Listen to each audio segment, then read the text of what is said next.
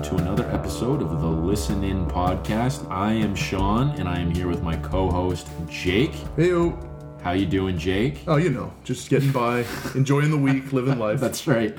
Uh, so we are up to episode 81. Um, pretty impressive, if I do say so myself. Yeah. I shared it on Facebook, actually, episode 80, because we're really bad about sharing episodes We on are. Facebook. We got to get better at that. We will. Um, and I shared it. One of my coworkers just commented, "Wow!" exclamation point. About 80. That we hit 80. Yeah. I saw that. Um, and I meant to share it and didn't. I don't know why. I should have done it. Uh, I think part of me is just always embarrassed about sharing stuff on Facebook. I just don't like to bother people. Me neither. I'm just like, if you care, you'll seek it out yourself, which isn't always true. And also is like I have the same mentality, and it's also like kind of inconsiderate because it's like you know some people need to be told stuff or like shown something, Right. or they're not gonna they're not gonna pry you for information. Exactly. No one's so interested in us that they need to Right. you know get that. Right. So, but we do talk music on this podcast. Not only It's not a podcast about our podcast. It's not a podcast about our crippling self doubt, although that is a major subtext of the show. yep. Um, that runs as a thread through the entirety of the 80 episodes. That's right.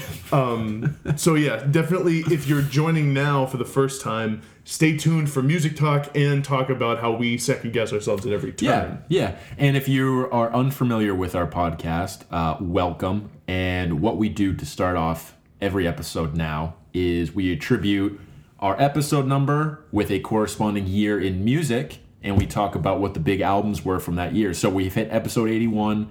What big albums came out in 1981, Jake? Before I start, I had a quick uh, question. What do you think we're going to do when we get to 100? Are we going to go to 2000? Shit. Or are we going to look at like that's what, a really good what music was popular in 1900? I, no, that's not interesting to me. No? go 2000? Uh, Let's go 2000. Okay. So Or maybe we'll think of something else by then. that Who makes knows? sense to me. Okay, so 1981, we had releases from the Rolling Stones with Tattoo You, um, Moving Pictures by Rush. Hmm. Limelight is on that album. We're starting to get 80s here. Okay, yeah. Face Value by Phil Collins, um, Killers by Iron Maiden. Uh, what's that? I saw it earlier. The that replacements album. Sorry, Mom, I forgot to take out the trash yep, or whatever their- it's their called. first album, yeah. by the Ramones. The Pretenders' second album, Face Dances by the Who. Ooh, Uh, so we're getting, and then oh, Don't Say No by Billy Squier. wow. I think the so- album with the stroke on it. Okay, we're st- we're definitely starting to get more 80s here. Yeah, Styx put an album out. Yikes. Paradise Theater. Yikes. Well, okay, maybe one of the reasons why there weren't a ton of huge releases is Mm-hmm. because there was so much happening with history. This is a lo- excuse me, sorry. This is a loaded year. Okay. Okay. MTV launched in August 1981. That's a big one. That is big. Ronald Reagan became president. He also was shot later that year. That's right. And he appointed Sandra Day O'Connor as the first woman of the U.S. Supreme Court. a, a somewhat progressive move from conservative. You'd be on. so yeah, yeah, yeah. From uh, yeah. a Quick side note: historically, how do you think MTV will be remembered? Because I think now it's only what we're thirty years removed from that, roughly, or a little more, thirty-five, Yeah. whatever. MTV has this reputation as having been like kind of a sea change in how Mm-hmm. music was received by people. Do you think like centuries from now it's going to be remembered? Because it didn't last very long. I don't. Well, the joke always is with people from that era, like, "Oh, I bet you didn't even know MTV played music videos." It's like, yeah, I know that they did. Like, And fuck off. And here's how But- I did. They still were when I was young, Right. but that's beside the point. I also know it because it's in every reference to the '80s ever. Exactly, exactly. That's the running joke. I think as we get further and further away, though, it probably will be more of a footnote of it started out as this type of channel, Yep. and then it kind of, you know, went off the rails a bit. Yeah. Became a reality TV Yeah. channel. Any Yeah. other historical notes from Uh, 1981? uh, Princess Diana married uh, what's his name, there you go. uh, Prince Charles or whatever. The probably the inspiration for the song "What's Her Name." That's by right, Green by Green Day. Day, classic, Very classic relatable, sort of. Yep. You know, that's a band who is in a similar situation as as sort of royalty in, in England, for sure. You're not wrong. Uh, okay, let's dive in with some music talk here. We have a couple hot thoughts to get into. The first one, new album that came out this past week, the Haim sisters are back with their sophomore effort, Something to Tell You. Now, I really liked their debut album that came out back in what 2013. Yeah, Yeah. I think it was four years ago. Yeah. Wow, that's a long time ago. I, I actually really like that album. I got pretty into it. Um, I can't say the same this time around though.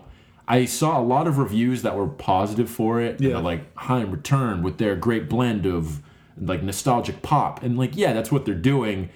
It feels not as original this time around to me. I don't Yeah. think the songs are there like they were on the first album. I can see that. So with this record, I've only listened once and I haven't had a ton of interest in returning to it. Two thoughts that I'm actually just stealing from Steven Hyden. So big shout, huge friend of the pod, Steven Hyden. Big friend. Um, he gave a middling review to this record. Yeah. Said it was actually mediocre and a disappointment in his review. He also, I saw a tweet that I thought was really funny where he took a headline, like a screen grab of a headline from the New York Times, I think it was, and it said, Haim is doing something that uh, not many people do these days, like being a rock band and taking it seriously. Basically, that was the gist of it. And he was like, evidently, they don't pay attention to anyone at all because there's a lot of bands that take it seriously Right. and they're not the only one by any stretch. I think that's part of the narrative with them is they're so like they basically are pop stars and they record you know good rock music, but they I think in some ways they're received the way they are for I don't know what reason. They they, they they're pretty popular. There is a subset of these pop star slash rock groups Yeah. that aren't really totally rock groups, but they're not as big of pop stars as like Rihanna, Beyonce, and Taylor Swift are. It's the Haims of the world. It's the Lana Del Rey's of the world. Yeah. People like that that get this. They, they they have their cake and eat it too, where they have this indie cred. But they're also received on this huge platform where a lot of people still know them and they're basically huge pop stars. They're just a notch below those other ones I mentioned. That's what happens with Haim here. Like they get to hang out with Taylor Swift and be friends with her, but they also get to be written about in a serious way by Pitchfork and all of the other, you know, music publications that are out there. Yeah, they're held in pretty high regard critically. It feels like. And it seems to me, at least this time around, like they are getting by on reputation or narrative alone, where people are like, we want this band to succeed, so we're gonna give them good reviews, even though this record isn't as good as their first and maybe doesn't deserve as good of reviews as they're getting. Like and like in a way, I can definitely see why you'd want to root for them because they're a cool band. They have sort of the hip factor going for them. They're very stylish. They have they, they have that they ooze sort of the persona, the care, the charisma of a good rock band. Um, but I mean, honestly, I don't even love this the song "Want You Back" on this album, which is I think like can, probably going to be the biggest hit. It's I think the right now on Spotify it has 13 million listens um, to Little of Your Loves, 3 million, so that's second after that. So I don't know that they're. And it, all that's to say, the one listen I had to this album so far, and again, I'll own that. I haven't listened to it a ton, and I guess I will return to it, but I, I wasn't especially excited to. Um, whereas on Haim's first record, I thought there were a lot of really good songs. Well, that's kind of what I wanted to talk about with this is I'm in a big time mid-year lull. We've hit the mid-year doldrums in terms of new music. In and- sports, all we have left is baseball. yeah, we're in the dog, we're in the dog days of summer. And I feel like this happens every single year. Where first of all, I think new album releases just happen to slow down in the summer, just because I think that's the nature of, of how things go. It's really really big in April through the end of May. There's a lot of releases, and then I think it slows down until September, which is another big album release cycle time. But yeah, I- kind of the opposite cycle from movies, really. yeah, it's true. Although I get, yeah, it's true because with movies, like a lot of the best ones come out tail end of the year Yeah. and like early summer to midsummer. Yeah, and that's yeah, that is the opposite with albums. So yeah, I've hit kind of the mid-year doldrums where you had mentioned you don't really want to, you don't feel compelled to go back and listen. Yeah. I've kind of been the same way lately. Like there's been a lot of albums that have come out that aren't necessarily bad albums, but I'm just not super interested in going back. Like um, that Rap Boys album came out recently, Yeah. and like I only listened to that once and didn't really want to go back. The Beach House B sides and rarities, you know, you could argue that that just you know it's B sides and it's not that interesting. But I love Beach House. Didn't really want to go back to that. Kacy Hill, who is an artist we've kind of dabbled with, didn't really want to go back to that. There's been a few that I'm just like Roswell Kid. I was like, eh, I don't want to go back. Yeah, I think what it is is um, I think we were speaking to this earlier in the week where you kind of get tired of the chase halfway through the year where we've now been on this two year cycle of podcasting about music and trying to in a, like a serious way really follow the cycle really follow releases when they're put out and have some sort of opinion about them and I mean, just speaking for myself, but I think this goes for you too. It becomes tiring, Mm. and it be it definitely takes a little bit of enjoyment out, especially for albums where I listen more for obligation Yeah. than for my own enjoyment. Right. And I think Haim, even though I've liked some of their stuff in the past, they fall into that category a little bit for me. More Mm-hmm. obligation. There's just a big, you know, swell of support for Haim in the critical community and in fan community, so it just feels like something I should listen to Right. Um, and as a result, I have, but just once. And and, and we were talking about this too, where we've been returning a lot to some older bands Yeah. and, and albums that we love, or maybe have not taken the time to discover from sort of classic artists. Like for me, The Clash. I know you were listening to some Velvet Underground the Yep. other day. I, I've been doing the same. Yep. So that's like sort of a go-to for me. And, that, and that's what I realized happened last summer too, and kind of ends up happening the last few years. Like I'm looking back at our, our list of albums that came out around this time. Get ready for some of these names and be ready to be like the oh yeah, like ugh. Right. Um, Basement, School of Seven Bells, Broken Beak, Bat for Lashes, Yeah. Dikembe. That Dikembe record, I, uh, that's Yeah, but it was so far. But it was always one where I'm like, am I listening to this because it's the only thing that's decent out right now, or like? And I realized I was like, I don't really feel like listening to this. I want to go listen to old stuff. yeah, I had some decent listens to Dikembe, but I agree. It didn't totally stick. What took us to, like breaking out of this around this time? Blood Orange was out, which was really good. Yep. Camp Cope came out, and then the Jank Versace Summer EP all came out around that time too. So that kind of uh, broke us out of the doldrums a little bit. But I, I'm finding the same thing now with some of the releases that have come out. Yeah, I don't know. Maybe something to do with like I don't know the heat, the hot weather, Yeah. like driving around to places. You go in, I don't know, swimming, and you're at the beach sometimes. I just want to listen to like hits. I want to Exa- listen to like yeah, exactly. old songs I've loved for years. I think it does have something to do with the summer. Um, so the other hot thought that we have is a new album from Broken Social Scene called Hug of Thunder.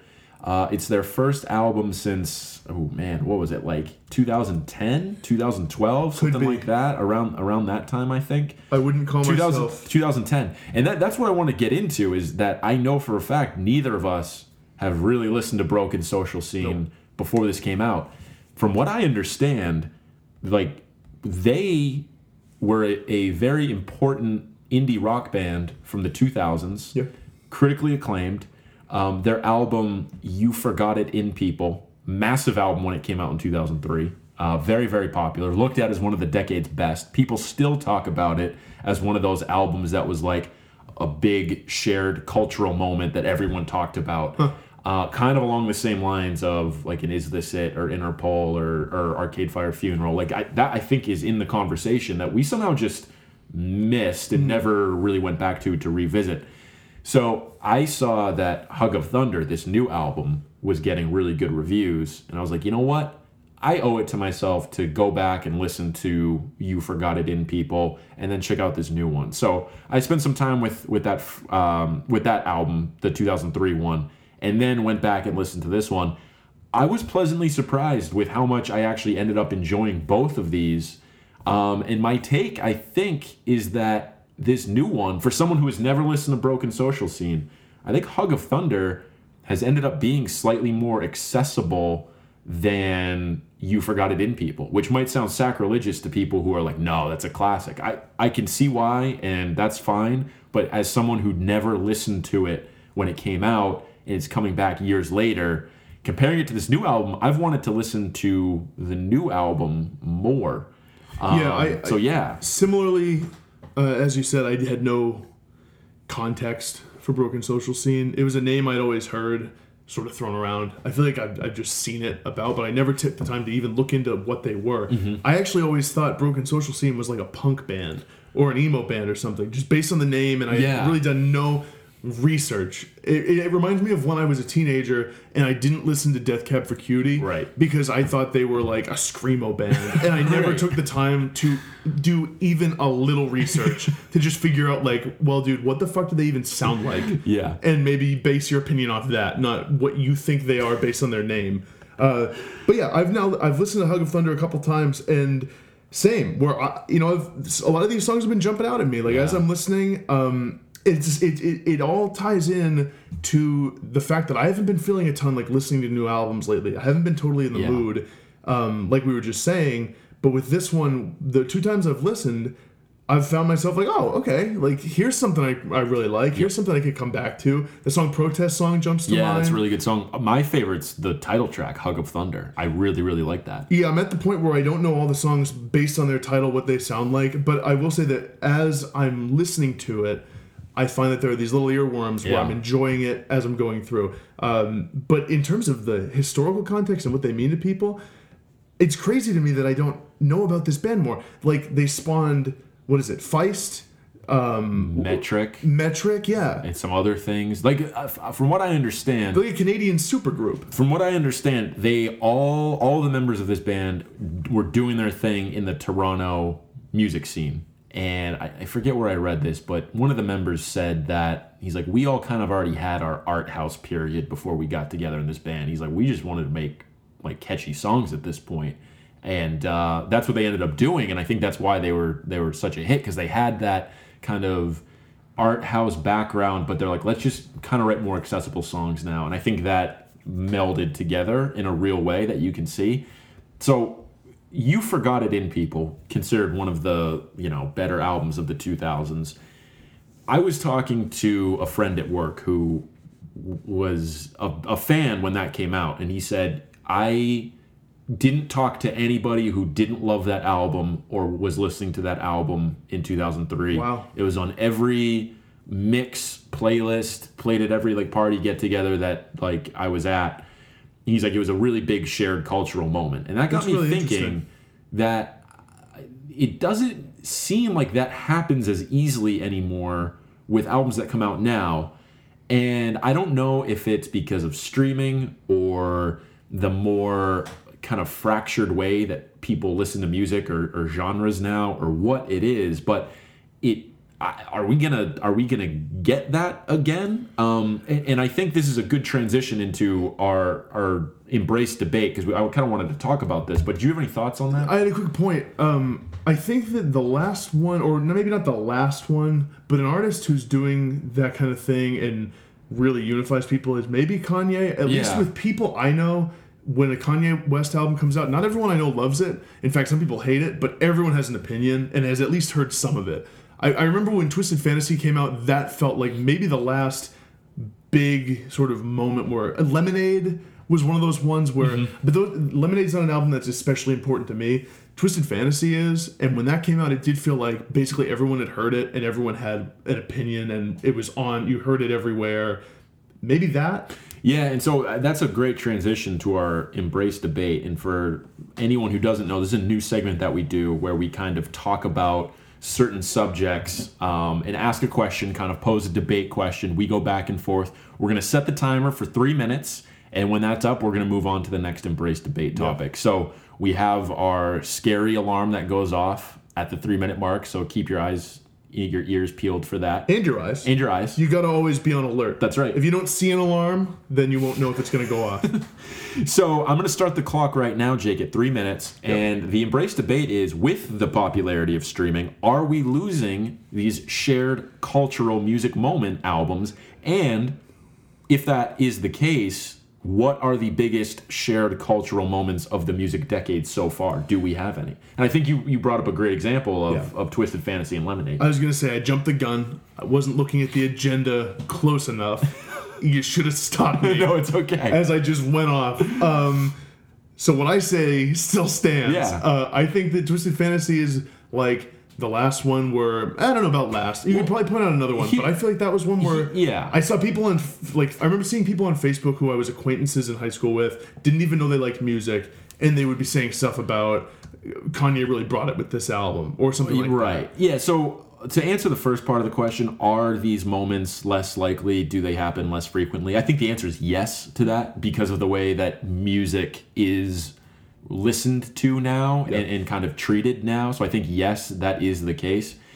In terms of biggest cultural shared moments, now I think rather than like these indie rock records that come out of nowhere, it's the most massive pop appeal albums. I think one that you could look at this year Yep. is that Lorde album. Actually, mm-hmm. that's one that I think everyone has listened to. Last year it was probably Frank Ocean, maybe to an extent. Yeah, Ke- Kendrick Lamar, I think, is another one. yeah. It's usually the big, like either pop stars or like artists who are going to be multi-platinum or just huge rappers. Drake. The, to, to address the first question, the popularity of streaming question, whether the cultural music moments will go away, I think a big reason why it at least feels so different now than it did back when that came out or when albums would come out, you know, in the 80s, 90s, whatever, is there's so much more access now that when an album drops that you really like, it's not like a revelation anymore. It doesn't Right. feel like it's a surprise that there's support for this music and that it can come out. Like if you think about how people talk about Nevermind, what people say about Nevermind by Nirvana is that was such a shock and a revelation musically because we all never thought that a band who was from the underground and who made dark, sort of distorted music that wasn't hair metal could get popular. Hmm. It feels now like it would it would be a shock if an album like that became hugely famous, but there's access to all music. You can basically Yeah. you and your little group of friends. It's not hard to have those discussions. It's not hard to find. and that buzz would be happening on Twitter and blogs before it ever even blew up. So people who are in the know would be like, "Oh yeah, like I've I've heard about this for a while." And that's a great point that you bring up about your individual group of friends. So I think there's those albums that are cultural shared moments with the larger population, Kendrick, Kanye, Drake, Lorde, Beyonce. Those are all big ones. I think there's also ones that happen with us, and the two I'm thinking of. I think Pinegrove was one last year on, Yep. a, on a smaller scale. Obviously, they don't have the the wide appeal. That's our alarm. The other one I was thinking was in 2014 was the Future Islands singles album. That Yeah. was one that all of our friends were listening to Yeah. and seemed to love. when So- it came out. so those, yeah, those are just a couple examples there. Listeners, let us know if um, if there's any shared shared cultural albums that you think are out there. my last Mike Wilbon talking over the horn point Mm-hmm. is um, that I think I can't think of the last one that is a cultural landmark that's a rock record No, in I our decade. Yeah, and I don't even know if there has been one. The one you could maybe maybe make an argument for in the last like ten years is Merriweather Post, kind of. What about like the Vampire Weekend's last album? Maybe, but Or even like that, AM by Arctic Monkeys. that was, it was popular in that it was like in car commercials, but it wasn't this thing where Yeah. people were like people make this kind of music. Yeah, that's true. Well, yeah, that that's a good point. You know what I mean? That's Like, a good point. It didn't blow anyone away musically. Yeah, you're right. Yeah, I don't think there's really any rock records that have been out there like that.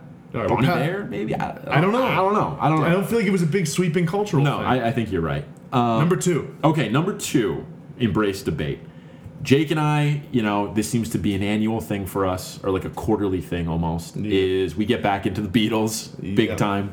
Uh, I've been reading "Dreaming the Beatles," um, new book from Rob Sheffield. Big friend of the pod. And it talks a lot about the Beatles' solo careers. And it got me thinking about George Harrison um, and where he ranks as an all time songwriter. So I've started the clock, Jake. Where does George Harrison rank as an all time songwriter? McCartney and Lennon, they're obviously two of the best ever, but who is George Harrison on par with? So the decks are the, the, they're stacked with the Beatles because, like you said, you got Lennon, you got McCartney. It's like, and I don't know the 27 Yankees well enough to know who is the best, but it's like you have Ruth and Gehrig, and then you have maybe like Yogi Berra or something, and George mm-hmm. Harrison. Where does he rank? I was thinking like, in terms of all-time songwriters, he doesn't have a great wealth of great songs. Right. He wrote. He has like maybe 10 to 15. So, his best songs are among the best songs of all time, though. If you look at something, Here Comes the Sun, songs like that, like they're some of the most iconic Beatles songs and just songs that people would know from the general collective consciousness. I think for that alone, he has to be like a guy. You'd have to think he ranks in like the 40s, 50s. Yeah, all that's time, yeah, that's what I was like thinking too. So, all right, um, let me throw out some names to you. Um, And I'll go better or And, worse. yeah, you'll somewhere. say- or like ranks lower, ranks and, higher. yeah, you'll say better or worse. Uh, Tom Petty. It's so interesting you went with Petty. That's the first one I thought of. I think technically worse because even though I don't think Petty ever wrote a song as good as something, I don't know Harrison doesn't have the collection of songs that Petty has. Right. That, So yeah, wor- that's a- I think Petty is like a top Here's what, here's one for you. Kurt Cobain also doesn't have the Uh, wealth. yeah. I, I think like with Cobain, it's like he kind of led the movement. I gotta say Cobain's higher. Yeah. Okay. Here's I, I'm gonna switch it up on you. I'm gonna do a modern day artist Okay. who Justin Vernon doesn't have a ton of stuff yet, but everything is really good. And this is where it starts to get interesting because and it's like, how do we compare? Where I start to try to test my recency bias. Like uh, a Robin Pecknold's another good example. yeah, yeah. Do you have to put dudes like that ahead of George Harrison? Josh Tillman. Again. Like are they ahead of George Harrison? Uh, because it's Maybe. like it's like that's what's so tough about George is while my guitar gently weeps, like these songs he'd write, he has some amazing, amazing songs. Is the depth there though? Clapton. Speaking of. Clapped. I might go George a little bit in terms Yeah. of songwriting. Yeah. Because I guess I'm not giving great thought to like all the stuff that's on what's that big for it what's the name of the first album he came out, the triple album. All, all things must pass. All things must pass. Yeah. I wanted to say is this life, but that's not what it's called. um I think George maybe edges Clapton a little bit. I think he might too, but I think that's also our Beatles bias. Also, what's, in. what's tough with George is that he contributed to the Beatles in ways that weren't songwriting. Like uh, his guitar is a defining factor in the Beatles. Yeah. He's a tough one to rank, and I think especially when you compare him to modern day artists, it's almost impossible. So you got Lennon and McCartney. They got to both be top five. They're top five. It, like separate and apart, right? Yeah, I don't even. Yeah, yeah. If it's if it's um, the two of them together as a songwriting force, they're number one. They have to be. I think even by themselves, they're both top five. They probably They- are. Ooh, that is scary. It's a it's, a, it's a quick alarm. I, a quick point. My Wilbon for this one Yep. is I bought this little just to have it because I thought it looked cool, like pocket dictionary of musical terms. And there's a whole section on composers, and I Yeah. flip through, and you can find Lennon, John, like McCartney, Paul, and they're next to like Chopin, That's like really Chopin and stuff, and like Mozart. Wow. And it's like there they are, and it like gives this brief description. That's Um, awesome. Yeah, it, I thought it was funny. Uh, okay, number three. Here's Uh, this, is one that I had. Yeah. So the embrace debate on this one is who has your favorite or or who are some of your favorite singing voices of all time? Doesn't have to be your favorite artist. So who has like uh, so here's something that come to mind for me. I'll give you examples that might get you going. James Taylor has a voice I love. Karen Carpenter. Um, Yeah. someone like Louis Armstrong I always love hearing sing.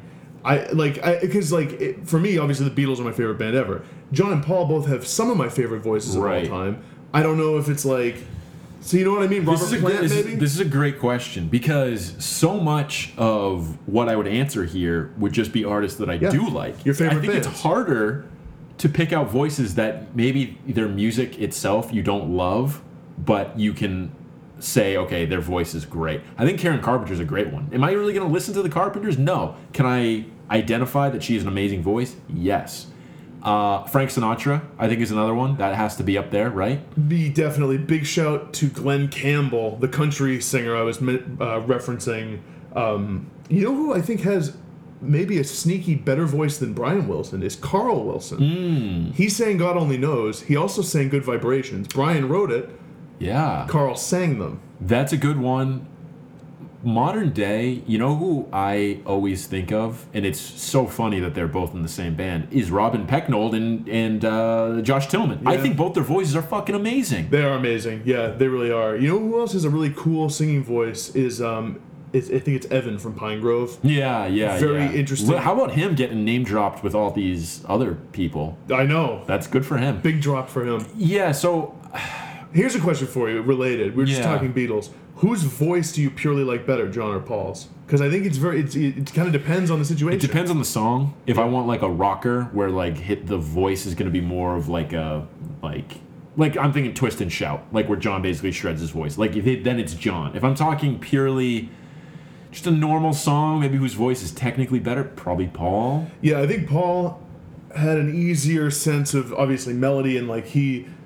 Paul has actually kind of a weird voice. It's kind of this fragile, Yeah. bubbly singing voice. Yeah. I'm trying to think of other good ones. I always, you know, who I'm forgetting is uh, Freddie Mercury. Yes, Freddie Mercury. Now, Again, like I'm not going to listen to a Queen record. I'm not going to put on jazz. Right. I'll put on "Don't Stop Me Now" to hear the amazing beginning of that song. now how about someone whose voice is maybe objectively not good, like a Joe Strummer Bob or, Dylan. or even a Bob Dylan, where you grow to love those voices because of how unique they are, but they're not objectively good voices. It's it's the always the the discussion of the quality of their voice or the actual sound, and yeah, like I, Tom Waits is in the discussion also. Yeah. um, you know who's like not really in the discussion because he had pipes, but who doesn't have the most aesthetically pleasing voice is Bowie. Bowie has kind of a Right, shrill, nasally right, voice, right. and he could sing really well. Let us know, listeners, who you think are on your list. Not necessarily favorite artists, but some of your favorite voices. Voices, yeah, that's a good. And one. sometimes it intersects. Sometimes it, it could be the same person. So, if you listened to our episode last week, Jake and I talked about the Clash a little bit. We wanted to add an embrace debate here because Jake has started listening to the rest of their discography. Uh, so, we are both huge London Calling fans. We both Yes. agree that not only is that their best album, it's just one of the best albums of all time. So, that's clearly at number one. But the embrace debate here, Jake, is what is the best Clash album after London Calling? So, what's number two? So two things. One, it'll be interesting to come at this as I'm a newbie to this. You have some experience with the Clash. Two, I don't think I ever understood how deep their discography actually runs in terms of quality. Mm. Because I'd always heard you rank and every critic rank give them enough rope right at the bottom above cut the crap. I never really totally realized that that's still a really good album. It's really good. So- not a bad song on it. No, it's not. I think what I'm going to end up going with now at this point is I'm actually flip flopping right now in my brain. I I think maybe Sandinista. I've only listened once because it's like almost three fucking hours. Right. But there's so many cool songs on it. I know that it usually gets ranked third or whatever behind. Uh, They're self-titled. They're self-titled. Yeah. Yeah, and that's the thing. Everyone puts that self-titled second behind, like their pure punk debut right behind London Calling, and I can see why. And when I was a younger lad, Jake, when I was an Mm-hmm. early listener to the Clash, I said the same thing. I was like, yeah, it's definitely this is number two. As I've gotten a little bit older and had more time with them, I would on I would rather listen to Sandinista. I would honestly rather listen to Combat Rock. Really? Because it has my favorite song by them. It is Straight to Hell on it, among awesome. many other really good ones. Is it as consistent as the first one? Probably not. Is Sandinista as consistent? Also, probably not. Yeah, the funny thing about Combat Rock is I've found I've listened to that I think twice. I've listened to "Give 'Em Enough Up only once, but with Combat Rock, that might even be like less consistent than Give 'Em Enough Rope in terms of just pure consistency. Yeah.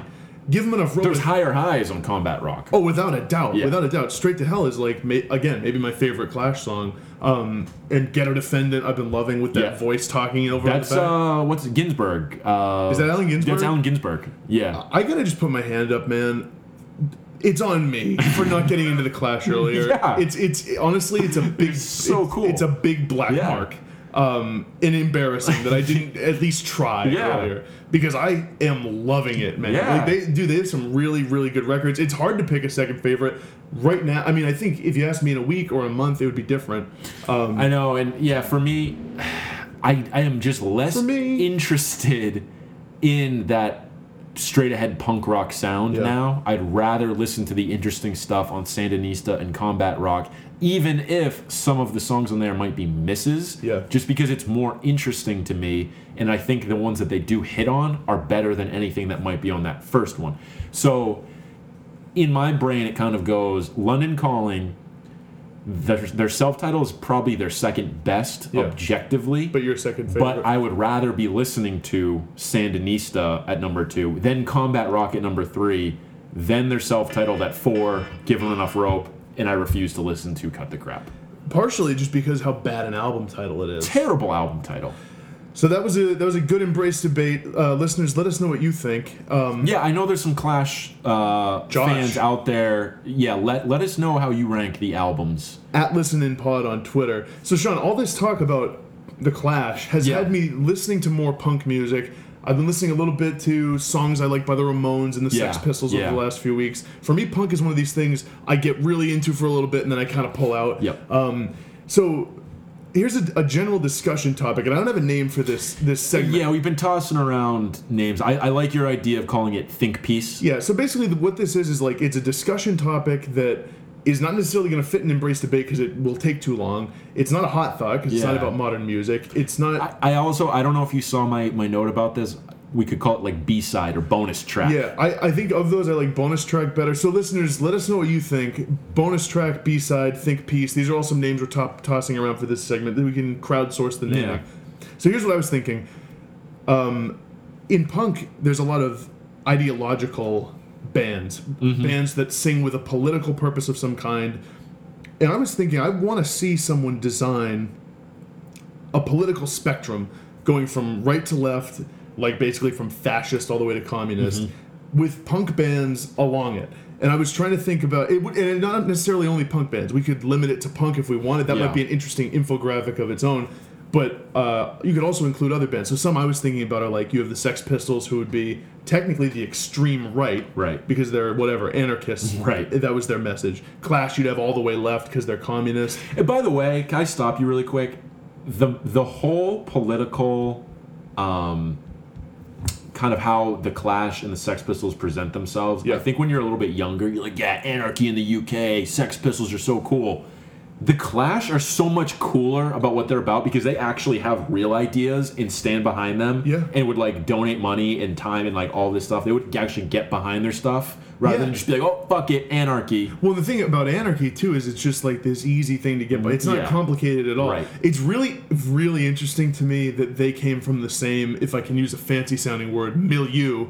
Um, in the 70s punk scene, and that they were kind of intermingled uh, in England doing that thing where it, obviously I don't think they thought about it this way. I don't think the Sex Pistols really thought about themselves as being extreme right. You know what I mean? Like they're way, way to the right of the political spectrum. Yeah. I think in their mind, anarchy was just like I have no misconceptions about the brains on the dudes in the Sex Oh Pistols. no, yeah. The funny thing about them is like uh, Sid Vicious, who was the bass player, and I'm I'm doing air quotes to Sean here, Right. In the band, couldn't even play bass. right. Steve Jones, if you want to credit someone in the band, credit Steve Jones. Right. Because that dude, and I, I actually I went back and listened because I've been so into the Clash lately. I went back and listened to some of those songs on Bollocks. The, the sound of those songs is incredible. They're so fu- they they really go, and they're like the song like Bodies, so Yeah. dark and so foreboding, and there's a really cool sound. And like, can I get behind with Johnny Rotten singing a lot of this stuff? Not really. Right. It's still he's still a, a captivating lead vocalist. Before you get to the rest of your Yeah. your people here, I just need to say, uh, back when I was younger, I loved that Sex Pistols album, that first one. As I got more into the Clash, and I was like, oh, like they took that sound and a, I think did it better on their first album than Nevermind the Bollocks, and then we're like, you know what, fuck this because you can only take it so far, and then went a, a totally different direction. Yeah. I've grown so far away from even wanting to touch never mind the Bollocks because I'm just like, it's kind of boring to me at this point. Here's the thing. I, I'm going to disagree a little bit. I, it's a really, really, really good There's record. good songs. I just, uh, I don't know. Let me ask you this: as I mean, Philosophically, I'm way closer. sure, to the no, I, I know. Do you like? Who do you think did the better? Pure, just punk album. Is it the Clash, self-titled, or is it Ba- Nevermind the Bollocks? Based on the listens I've had to uh, the Clash, I think that that album has some. It has maybe more consistency of songs. It's also, in my opinion, it sounds less radical and sounds less musically punk. It's definitely punk, and it definitely has the fast guitars. It has them singing in the Cockney accent and all that. What is interesting to think is a part of the reason I went back and listened to the Sex Pistols. I was like, I want to see how this mm-hmm, compares mm-hmm. because it's been a while since I've listened to Bollocks. That album, even as someone who is a living in 2017, it still hits you as a little bit like, can they do this? Like, can they sing this shit? Yeah. And that to me is like th- th- what the Clash have is like they seem like they were really smart. Right. The Clash, definitely, I'm more interested in them now. Thing about the Sex Pistols though is they're like the crazy guy you don't want to get in a fight with. True, very and, and to me that's that is maybe more punk. Yeah. gonna, and because that album is fucking crazy. Yeah. And the shit Johnny Rotten did, like I don't even think that dude is like a, a really a good dude. No, I don't think so either. I think he's like kind of fucked up. Yeah. And um, so yeah, I, I kind of go back and forth. But like, if you listen to Bodies, I, Yeah. I like now I'm I'm loving the Clash. They didn't do shit like that. Like that That's song true. is like is aggressive. It's it, like almost offensive. Yeah. You know what I mean? Like, and Johnny Rotten went to a he was out of his going out of his way to offend people. yeah, yeah. No, that's true. That's a good. That's a good point. I didn't necessarily think of it that way. But but in terms of like songs, if I'm thinking about it as like what are the better songs, like yeah, the Clash had Police and Thieves, they had Janie Jones, they had all these songs. White like, Riot, White Riot, London's Burning, Yeah. Career Opportunities, yep. Hidden War. Yeah. So uh, continue with this Yeah. uh, this this spectrum of, of political leanings. So here, here's some of it though. Like, so an interesting one is I've been reading about the Ramones a little bit, and you may even have probably, I think you probably knew this. Within the band, Johnny Ramone, the guitarist, and Joey Ramone were on opposite sides of the political spectrum. I don't think their music is very expressly political. no. But you had Johnny Ramone was like a conservative Republican, and then you had Joey, who was a, uh, a more of a liberal. Hmm. Uh, so I thought that was interesting. Rage Against the Machine, you'd put all the way left. Right. Springsteen, you put. probably- I'd say. What do you think? Moderate to far left. Yeah, he- he's he is like us. Like he would be our ideal political like thumbtack in the in the spectrum there. That's probably where we would be at. We'd be closest to him over I think any of these people on here. Because he's not. His music is very working class. He yeah, but he is like um yeah, but he's also this rich musician. He Right. who But he comes from a different yeah, he is like as true blue Democrat as you can get, basically, without being like crazy about it. He's just like, I'm a Democrat. Yeah, Like Springsteen is like just one of these dudes who's yeah he's like an old school Democrat. Yeah. He's just like Yeah. he's like a, a New Deal Democrat. right. You know what I mean? Right. He's of that era. Green Day, pretty far left. Yep. And then I'm thinking about guys who are on the right, and this is where it gets harder. People who you'd pin on the right of the political spectrum. One guy, and I think part of the reason is their music isn't always, ex- again, expressly political. The guys I thought of are Gene Simmons from Kiss, who is like, I guess, very conservative and actually kind of a xenophobe prick, Yeah. um, and Ted Nugent, yeah. who's all about gun rights and all about he's very conservative. What you end up having with these people who are leaning more towards the right Yeah. are like people you kind of don't want to associate with, like Kid Rock. He would be he'd be on the far right and he's like trying to run for senate right now. He'd be just like a Republican, though. He might be like the Bruce Springsteen right, moderate yeah, Republican. Yeah, yeah, that's a good call. Yeah, It's interesting. I don't know. I wonder how much of that has to do with um, creativity or something because a lot of celebrities, movie stars, act, like you know, actors, musicians are so often left leaning Right. that when it's more surprising when you find out someone is conservative. I wonder why I- that it is. shocks me whenever I hear of any musician being right leaning. yeah. It's weird. And we were talking about it earlier. We speaking of the Beatles, this is something that interested me. Um, I guess John Lennon, by the end of his life, like at by 1980, he was actually considering supporting Reagan and had gone from. He was basically like radically left, right? He was like a Oh, yeah. working class. Like he was very much power to the people. That was his whole message. Yep. I guess w- within the 10 years where he was out there in the streets eh, protesting and singing protest songs, by 1980, he had swung to, he's more of a domestic, moderate conservative type of guy. Very interesting. Yeah. Yeah. Are there any others I missed that you can think of? None that I can think of. I think you hit on all the big ones that I would have immediately uh, also thought of. Uh, oh, Bob Dylan. Yeah. And the be- thing is, like, where does he fall based on the decade of his career? Exactly. That could be totally different. And, and, because I guess I'm just assuming that 80s Dylan, where he got religious, right. goes further right. But I don't know if that's Who the knows? case. I, I don't know. But that's a good that's a good question to bring up. So here's the thing: I need someone to like design this spectrum. Just into, I, I expected I could Google it As like an find it. interactive infographic. Yeah, because what I thought would happen, like I googled, just this is the this is the arrogance of our day and age, Sean.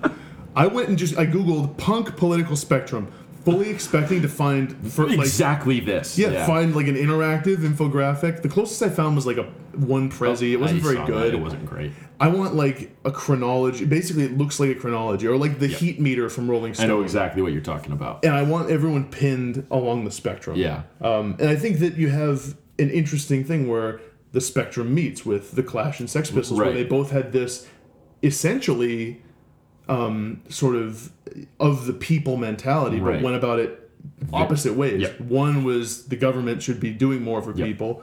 The other is the people should do whatever the fuck they want, Right, right. all the time. Right. Yeah, really interesting. And you, you brought up John Lennon there. I think that's a great transition into our Mount Rushmore. Surprise, surprise, Jake. We're talking more about the Beatles. Who would have thought? It doesn't surprise me. we could easily spin off into just a Beatles centric only podcast. That could be like a secondary brand. Here's a question for you before we jump in. Do you have a sense of where Paul lands politically? Dude, yeah, he's on whichever political side cares more about writing love songs. so, so Democrats. yeah, yes. Yeah. Yeah. Although I guess there's a lot of country love songs. that's true. Not to That's true. Willie Nelson's, I think, liberal. But Yeah. He, Um, yeah, dude. he smokes like a pound of marijuana a day. did you see that thing that was getting shared around about Snoop Dogg getting outsmoked by Willie Nelson? no, I believe it though. yeah, I do too. I mean, he's been doing it for decades. Yeah, that's crazy. I bet Paul is like is like Dude, just hey, you want to talk about prolific weed smokers? Paul's another one. he is. He got arrested in Japan for weed possession, spent like seven days in jail. And you know what's really funny? This tells you a lot about Paul as a person. when people would ask him about what his experience was like for a week in a Japanese jail cell, he's like, a lot of it wasn't good, but there was also great parts of it too. And he would just talk about like the good parts of being in a Japanese jail. And this is this whole idea about Paul where he just he just pushes the bad stuff down and only focuses on the good stuff. He really That's does. fascinating to me. It is to me too. And you know what's really weird is like you could make an argument he got in more trouble based on like that. And like if you ever heard the story about when they were recording Band on the Run and he got like mugged out in the street because he wanted to record it, I think it was in Nicaragua or something. he was in like an impoverished country and he got mugged and robbed during the recording I of that didn't know album. about this. And Paul is this guy where he always the, what bubbles to the mm-hmm. surface is the good. Right. What's really really fascinating about him is he gives off this nice guy persona. Yep. Everyone assumes Paul is this goody two shoes. He really isn't. And he, I think, was always a pretty prolific weed smoker. In, Not that that in makes you a- womanizer. Yeah, true. Not that it makes you a bad person. No, no, but like, I mean, I'm sure he cheated. He cheated on uh, Jane Asher all the time. Oh, I'm sure he you did. know. Did he on Linda? London. I don't think so. I think by the time they got together, he was like, "I've lived that life, and like, this is actually what I want." And like, they went out and lived in the country and stuff, and just did their thing. So in the heart of the country. I think his relationship with Jane. I think it was one of those things where he was like, "It's an open relationship," but only he thought that. yeah, exactly. You know what I mean? Yeah. I yeah, I don't know. So- Kinda- I, I it sucks with the Beatles because they're this idealized thing, and then you're like, oh, like John hit women and Paul Right. got into some stuff Like too. John also cheated on his wife with Yoko, and He, yeah, and Among and many others, with I'm like sure. a lot of women. Yeah. Norwegian Wood is about one of many Right, women he, he right. like slept with. Another womanizer.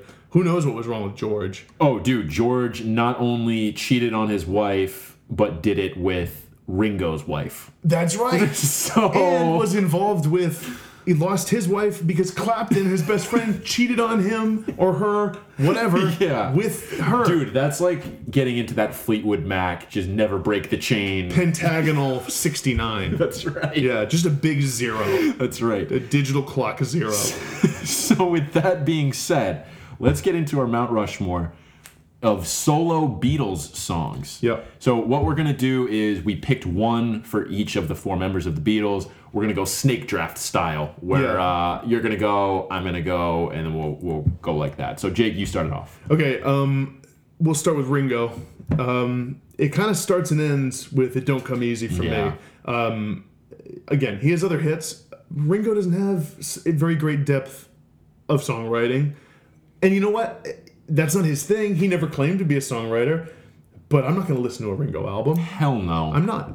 Absolutely not. Mine is also "It Don't Come Easy" for Ringo. It's pretty. It's an easy. That's a great song. Yeah. You know what? Don't come easy, Jake. Is picking a top five Ringo songs. No, and it's for the, literally the opposite reason of the other Beatles, where it's like, ooh, I'll have to cut a couple that really on another day would be top five. With Ringo, it's like I You're, have to you're scraping the bottom of the barrel. I'm scraping this very shallow pail, Yeah. and I maybe don't know five Ringo songs. No. sadly. Unless you're counting Beatle career Ringo songs. Yeah, how did So- they not rub off on him a little more in terms of Dude, I think they did rub off on him a lot, and that's the output that that came of it. because it's like George was around Paul and John as a result wrote some of the best songs of all right. time. Right. I don't know, man. All right, you go, With go give your George. Okay, for George, I have the opening track off of his first album, which again I've forgotten the name of for God knows what reason. All things must pass. All things must pass. Thank you. Um, the song is "I'd Have You Anytime." Uh, I, you know, this one could I could switch this one given the day um, with George. A lot of the songs on that album, like "Wah Wah" or "What Is Life" or um, My Sweet Lord.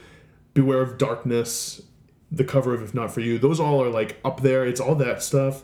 Uh, the one I went with is "I'd Have You Anytime." I think it's a great opening to that record, and uh, it's one of my favorite vocal and sort of slide guitar performances yeah, from him. really good song. Mine, I, I did go with "What Is My Life" uh, or "What Is Life." I forget what. I think it's "What Is Life." What is life? Yeah.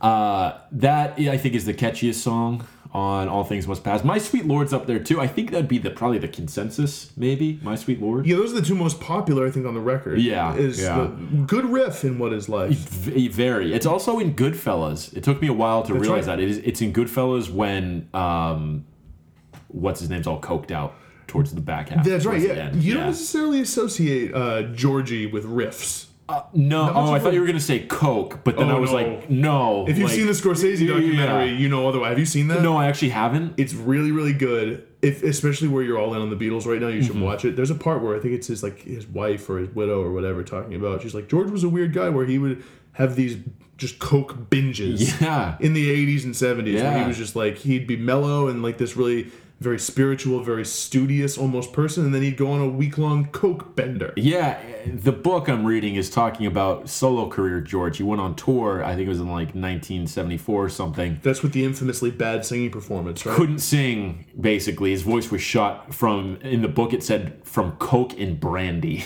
like, dude. dude well he and the thing is is like george always had a, a very nice voice but it was never a strong voice No. he's not someone who could belt it like john No. or who had a voice that was as like sort of naturally melodic as paul's And and I think it gets noticeable in some of his later 70s, like uh, "Give Me Peace" or "Give Me Love, Give Me Peace on Earth" or Yeah. whatever. Like, it's song. noticeable that his voice isn't like where it should be, probably. you know it's a really really good a couple good songs for george too that are worth listening to when we was fab i think that was on cloud nine It is, yeah. also all those years ago Yep. could have maybe taken this spot um, it's a song that he wrote for john when john was killed Yep. actually i think he had it written and changed all the words when he found out john died to be about john Wow. Wow. Uh, all right. What is your Paul pick, Jake? so for Macca, for Sir Sir Paul, I have uh, too many people. The first song off of Ram, Mm-hmm. I went with that because I considered maybe I'm amazed. I considered some of his others. Ultimately, this one helped sway me into getting into solo Beatles stuff again when I had been through. It had been a long time since I listened to a record. Like I remember in my early 20s and teen years, I listened to Band on the Run. Imagine and Plastic Ono Band, and that was like basically it. Yeah. And with Paul, I had never tried because I always I was such a slave to what critics said. It's Yep. like, dude, maybe listen to Paul. You love the Beatles, Right. And you'll like it. Right. And I I did. And Ram, I finally listened to, it and I love that record. And and Too Many People is always a candidate for favorite on there, so that's the one I go with. That's a great pick. There are so many Paul songs that are good candidates here. I think of the Beatles solo work, he has the biggest breadth Of of of, quality songs. He does. Because he can just, you know, write one in his fucking sleep, literally. Yeah. Uh, that ends up being good. Yep. So I had a lot of options here too. I love basically every song on Band on the Run. The song Band on the Run could have easily been my Yep, top pick. agreed. Maybe I'm amazed, etc. What I ended up going with is my favorite song on Ram, which is Uncle Albert slash Admiral Halsey. This song is basically it's like a medley. It's like this pop medley of these. It's everything I love about Paul. Hooks, weird voices, kitschy British stuff that like only he can do Yep. Like it is so catchy and i actually didn't know this song until you got me into ram last year and i was like whoa this is a revelation So um, it's for anyone who doesn't know it's the the hook is the um, hands across the water Heads across the sky, yeah right? Yeah. yeah uh, great bass on there, big Well, hooks. Paul, it's always yeah, yeah, yeah. So that's my favorite. Ram is my favorite Beatles solo album. I think maybe Plastic Ono Band's right there, but sometimes I just like the. It's gonna depend on your mood. the ease of listening to a Ram. if so. you're in a mood where you're like uh, feeling like you need to exorcise demons of your family and personal life, then maybe go with Plastic Ono. Mm-hmm. Right. That'll it sort of it'll make you feel like someone Yep. else gets you. Yep. Yep. Um, so speaking of Plastic Ono Band, for John, I went with Mother. Um, th- lately, as listeners of the pod and as Sean knows, I've been on a kick of listening to the John songs off of uh, Double Fantasy uh, because I never listened to it because it's a half John, half Yoko album, and I honestly because it was so late in his career and it was 1980, none, none of it seemed appealing. I wanted to maybe go with watching the wheels or something off that record. I like I can't do that though because Mother is just so great. I know. and it's such a timeless like talk about exorcising demons and just purging yourself Mm-hmm. of emotion. John was on he was on one here. yeah, yeah, He, he was. Mother is just an incredible, incredible song, and I love the pure dichotomy of Paul, everything in the kitchen sink, just sort of like a homemade record with little sounds and Mm-hmm. little funny little things and weird sort of characters he's writing about. John is singing purely about him making, and there's just there's no concessions there. Basically, Primal Scream Therapy on record Yeah. from John. Yeah. That mother, mother is probably my number one pick too. Also could have gone with God. God is up there as well. In the interest of switching it up and going with, uh, I guess, a lighter John song, I'm going with Instant Karma here, parentheses, we all shine on. Um, again, I think that's as catchy a rock song as John ever wrote. Actually, not on any John solo albums. That is No, just a one off single. Uh, same with Cold Turkey, actually. Yeah, dude, Cold Turkey is really something. I, I actually can't listen to that song very much. I can't either. Because it's so abrasive and I know what it's about, which is just heroin withdrawal. Interesting point. You could also talk about it quitting the Beatles. Yeah, you could. And Which I think is- I think a lot of people probably interpreted it that Yeah. way. Um, but yeah, the John's discography is really intense, and what Hmm. I've found is listening to those tracks on Double Fantasy and actually the ones on Milk and Honey too. He took this like hiatus from music and then came back writing these really really good pop songs Mm-hmm. again, and I never knew he had that in him. And I think it, it's well worth Beatles fans taking the time to listen to some Yeah. of that stuff because he's writing really Absolutely, good stuff. Absolutely, yeah. I- you can't go wrong with any of the songs that we talked about here. Um, but I think we'll wrap up today's episode. Jake, you have a recommendation of the week. Yeah, quick recommendation of the week. So I saw um, on I think it was Pitchfork that uh, Dave Chappelle did an interview with Kendrick Lamar. So he's interviewing Kendrick. It's a pretty quick read. It's on interviewmagazine.com. Um, and I just think it's worth the read for anyone who likes Kendrick or Chappelle because it's like these two titans of their industry, two really smart, brilliant in different ways guys going back and forth.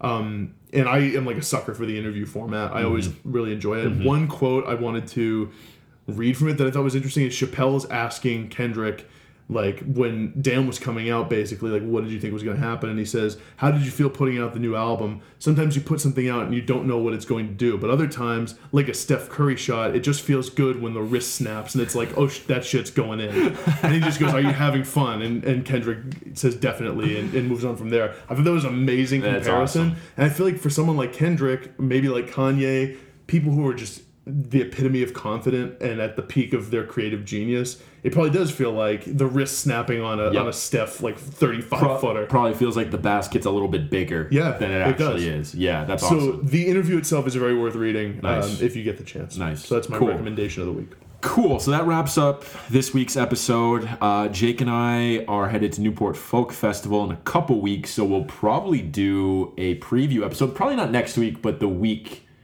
after. Yeah. Um, we look at the calendar. Yeah, got to check that out. But you can expect a Newport Folk Fest, kind of a fun preview. We'll talk about some some funny stuff like what's the highest temperature gonna be Yep. and like stuff like that. Maybe So, some over unders will be in there. And this year we also have the uh, benefit of having been before, That's and so we can do some sort of you know compare and contrast stuff. like right. what are we expecting? What are we to do differently? Yep.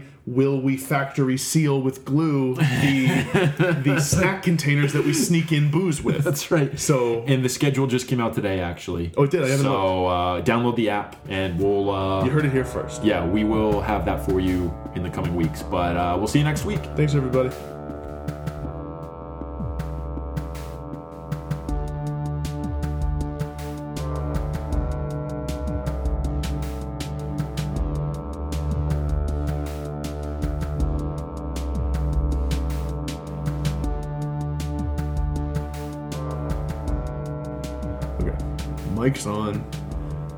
Is on. I think I had something I wanted to mention. I have something. Okay.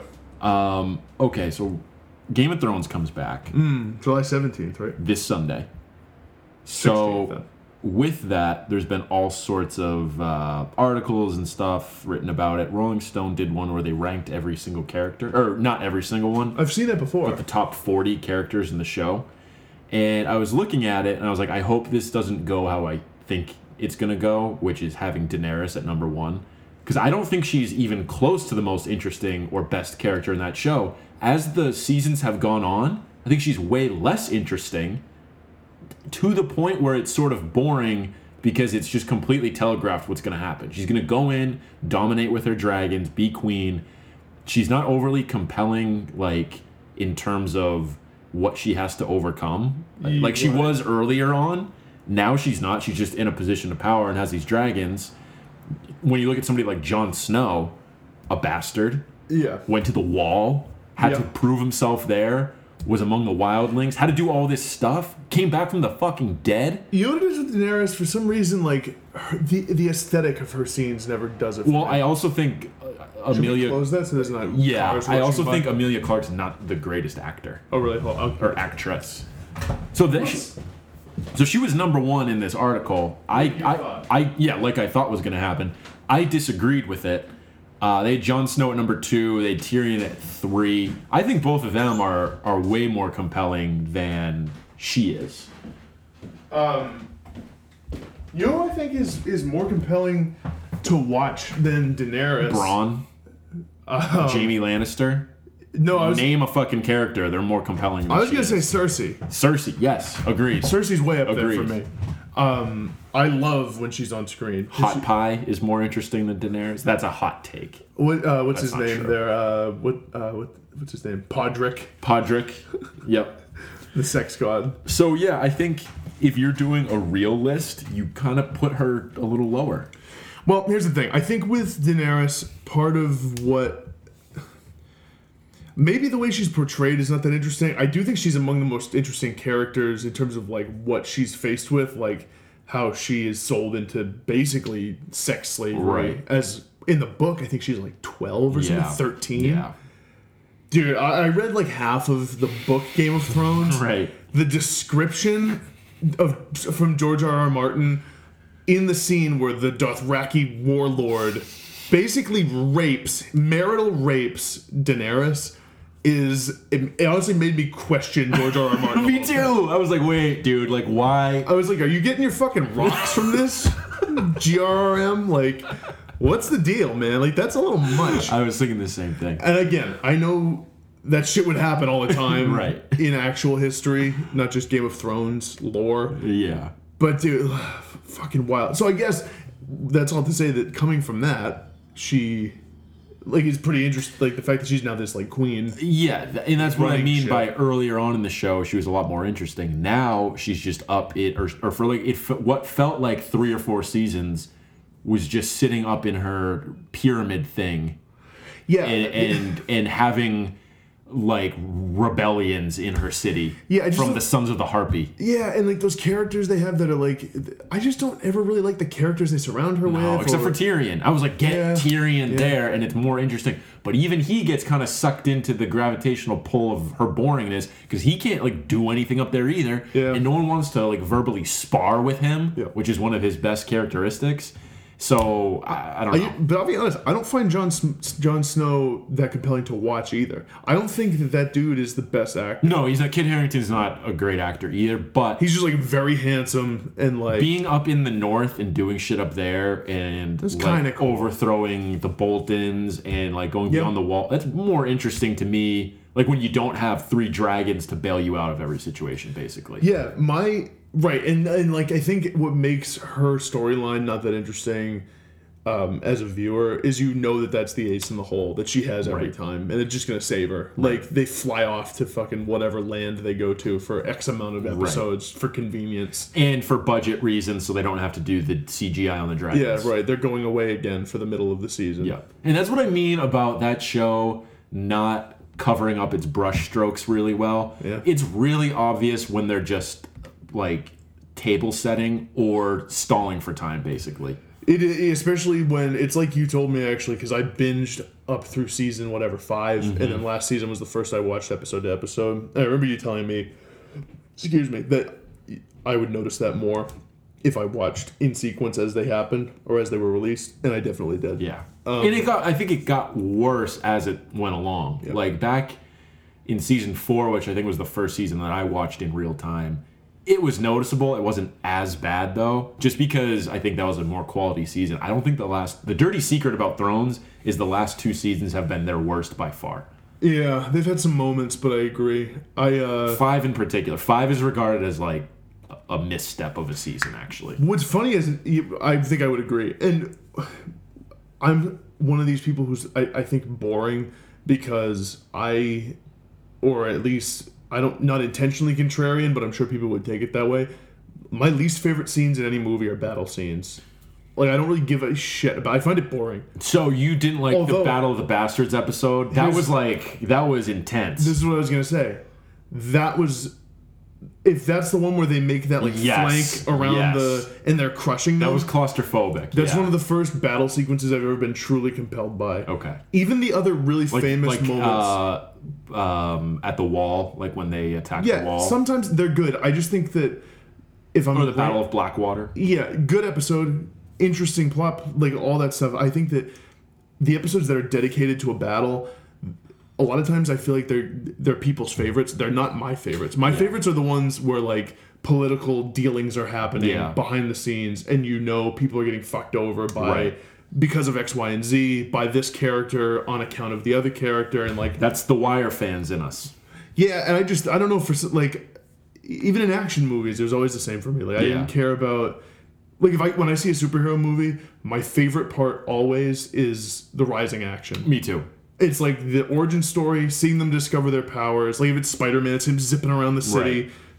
When the battle sequence comes on, I, I just zone out. I'm like I don't Yeah. care about Because. I know what's gonna happen. yeah, I- like, you know the beats and that's exactly. that's the thing about that was cool about Battle of the Bastards was, and I guess what's cool about Game of Thrones in general is you you really don't know what's gonna happen. Like Battle of the Bastards was happening, I was like, oh, like they're gonna lose. Like they're just gonna he came back to life to die. And this is where being off of George R. R. Martin's script is gonna make it clearly not as authentically Thrones because I, I mean, I do think the end game for Jon Snow, whatever, is to be whatever Azor Ahai or whatever the fuck you call him.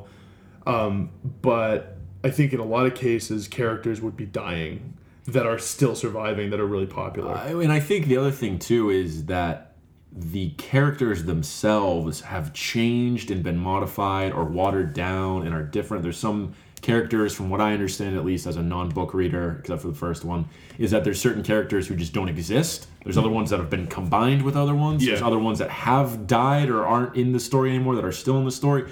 So I think it's different enough at this point where unless a Tyrion, a Jon Snow, Daenerys, somebody like that gets killed off, you're not really gonna shock anybody anymore. I don't think. Also, one, one last thought that has me not super excited for this upcoming season. I'll definitely watch it because at this point, I mean, I like Thrones a lot, and I am excited to see it. the f- The first half of a two part final season, it's like Deathly Yeah. Hallows Part One. It's always the worst half. Yep. I feel in my experience. Unless you are the first half of Breaking Bad, Which was great. final season, Which- or Mad Men final season, all the way, so maybe it's not. Maybe I. or actually, Sopranos final season. uh, I think part two is better. I ju- but it was still good, right? it was still good. I'm not saying it's going to be bad. I just Right. mean it'll be like going to be a lot of table setting. I think maybe it'll force them actually to have more climactic moments because they always seem- earlier on, yeah. or like i- at the end, which will be kind of the middle of a season. That's right. Like episode six, That's a they're going to have point. to have some climactic shit happen. That's a good point. I wonder what the end game is. Do you think it's just Jon Snow is like, uh, whatever the fuck is it Azor Ahai? Is that what they The- call it? I think so. like the chosen one. the prince that was promised or whatever. dude. So it, that, I'm not totally clear on that. Does that mean he's going to be the ruler of the seven kingdoms, or is Daenerys still, or are they going to do it together? Because they're ice and fire. I don't like. I don't. Is that what they're alluding to? Another, th- yeah, right. It could be that they're going to do it together. Isn't another theory that like Tyrion is because he's a bastard, he's someone's son? yeah, or isn't there a theory that Daenerys is also something different than she claims? Yeah, I've heard both those two. I've heard both those two. I, I think I think we'll be surprised at how conventional the end game is actually. they win the fo- the big football game. Right, right. You know what else I can't stand? Actually, I like Thrones too. I like it a lot. It's really good. I don't think it deserves the dick riding that it gets on Twitter and online, where people lose their shit. Oh, did you see Thrones? Oh, Thrones! Oh my God, best show ever. It's like, no, it's not the best show ever. It's Right. not even in the conversation. I don't think as best shows ever. It's a really You good think it would be top ten? uh, of all time? Yeah. No, I don't think it's top ten all time. Are you, do you think that some of that's just your own Is that me trying to be contrarian? biases? No, I, I no. I think um, if you talk to an unbiased, if you talk to like Alan Sepinwall, I Yeah. don't think he would say it's a top ten TV show of all time. I'm not making an argument either way. I don't Would- really have no. I, I really don't think he would. or whatever the fucking expression is. Dog in the fight. Yeah. A horse in the fight.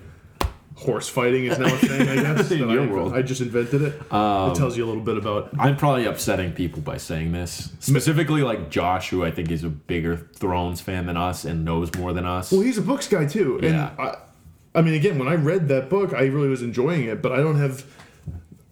I don't make the time to dedicate to reading as much as I'd like, and so it's not going to be Thrones I read, especially if I've already seen a lot of it play out on screen. That was my whole thing. I was like, ah, like I didn't read these fast enough, and I've caught up, and I don't know. I don't feel like it's necessary. So top ten, like Mad Men, Sopranos, The Wire. What else? Breaking Bad, Breaking Bad, sorry. Simpsons, Seinfeld. So you're going comedies Yeah, too, not dramas. yeah, Do you think yeah. it's top ten dramas? Um, again, I think it'd be close. I don't because you'd have like Six Feet Under, and you'd have like there's other. You'd have like Twin Peaks? Do people put up Twin there? Peaks up there. You'd have other like HBO shows and other shows that are I think a lot of critics would put higher. There is something to be said though about the populist show. Yeah. The show that like everybody, it was a Yeah. big cultural moment. I, I think if if Because Thrones has captivated people like a show like The Wire never did. Was never capable of doing. True. Not to say, and again, I like The Wire more. I'm not making a, a, a value statement about that. Right. But I think there is you, you have to give points where Thrones is due in terms of like captivating basically the world with a narrative and like everyone got into it. It was escapism, Oh, right. but N- uh, no, absolutely, and for that, it deserves to be talked about as one of the best. I think if we're talking dramas, it probably is top ten, just for all for what it means to It's- TV. Yeah, I have to imagine it's also harder to pull off Right. than probably any show ever. I mean, The Right. Wire's up there, but at least with The Wire, you don't It's a conventional story, at least. but I was gonna say, like in terms of characters and number of stories, The Wire is more masterful in doing it. They also don't have to deal with like this scene is in a fucking desert. This Right. scene is in a castle in like a rainforest climate. Right. Like they don't have that That's a- thing going that's on. It's like it's all Baltimore. You know, Jake, you could write a 5,000 word think piece on why the differences in setting Yep. actually are even more extreme in The Wire when you're talking about the, the low rise projects Yes. compared to the, the City Hall of Baltimore Yeah. and, and so on and so forth. so very true. you could actually make that argument that it is different. but in terms of difficulty to film and actually pull off, that's what I mean. Right, I, I, I know what you mean. I know. what you- I'm just being a dick. Uh, so I fucking love. I, I'm I'm on such a wire high right now. Yeah. I flew through season one. It's even better than I remember. I just started season two with Sobotka with Frank Sobotka and, and Ziggy. Ziggy taking dick pics. Yep. Or what does he do? He like pulls his dick out. at whatever. Yeah. Um, I so and I'm continuing to rewatch Mad Men with Brittany. I'm The Wire's a better TV show. The Wire's the best TV show of all time. Like objectively, I think. Mm-hmm. Yeah. Writing wise, performances, story, all woven together. I think it's the best. Mm-hmm. I, I think I still pick Mad Men as my favorite by a hair Yeah. just because of the the world. I like living in that world. I think the characters are more fun to to watch Yeah. Well. because you get like Roger, who is so much Pete doing his thing. Um, dude- Don is incredibly fun to watch. like, Avon, around. Stringer, The thing is, Omar, none of those none of those characters. There's so many characters in The Wire. They're Yeah. never in the show as much as you No, think they not. are. They're not. which makes it harder to like live with them. But can't you make the argument that the fact that they've made such an indelible mark in our memory is a testament to how strong they are, Yeah. given how limited they. That's Like there are seasons where McNulty's just not around. I know. and I'm always like kind of thinking about realized at the end of season one of the of uh, of the Wire, Omar just isn't there from episode like nine to thirteen. He's just Oh, really? not there. Like the other day, Mary Kate and I were driving around, like literally just chuckling to ourselves about McNulty.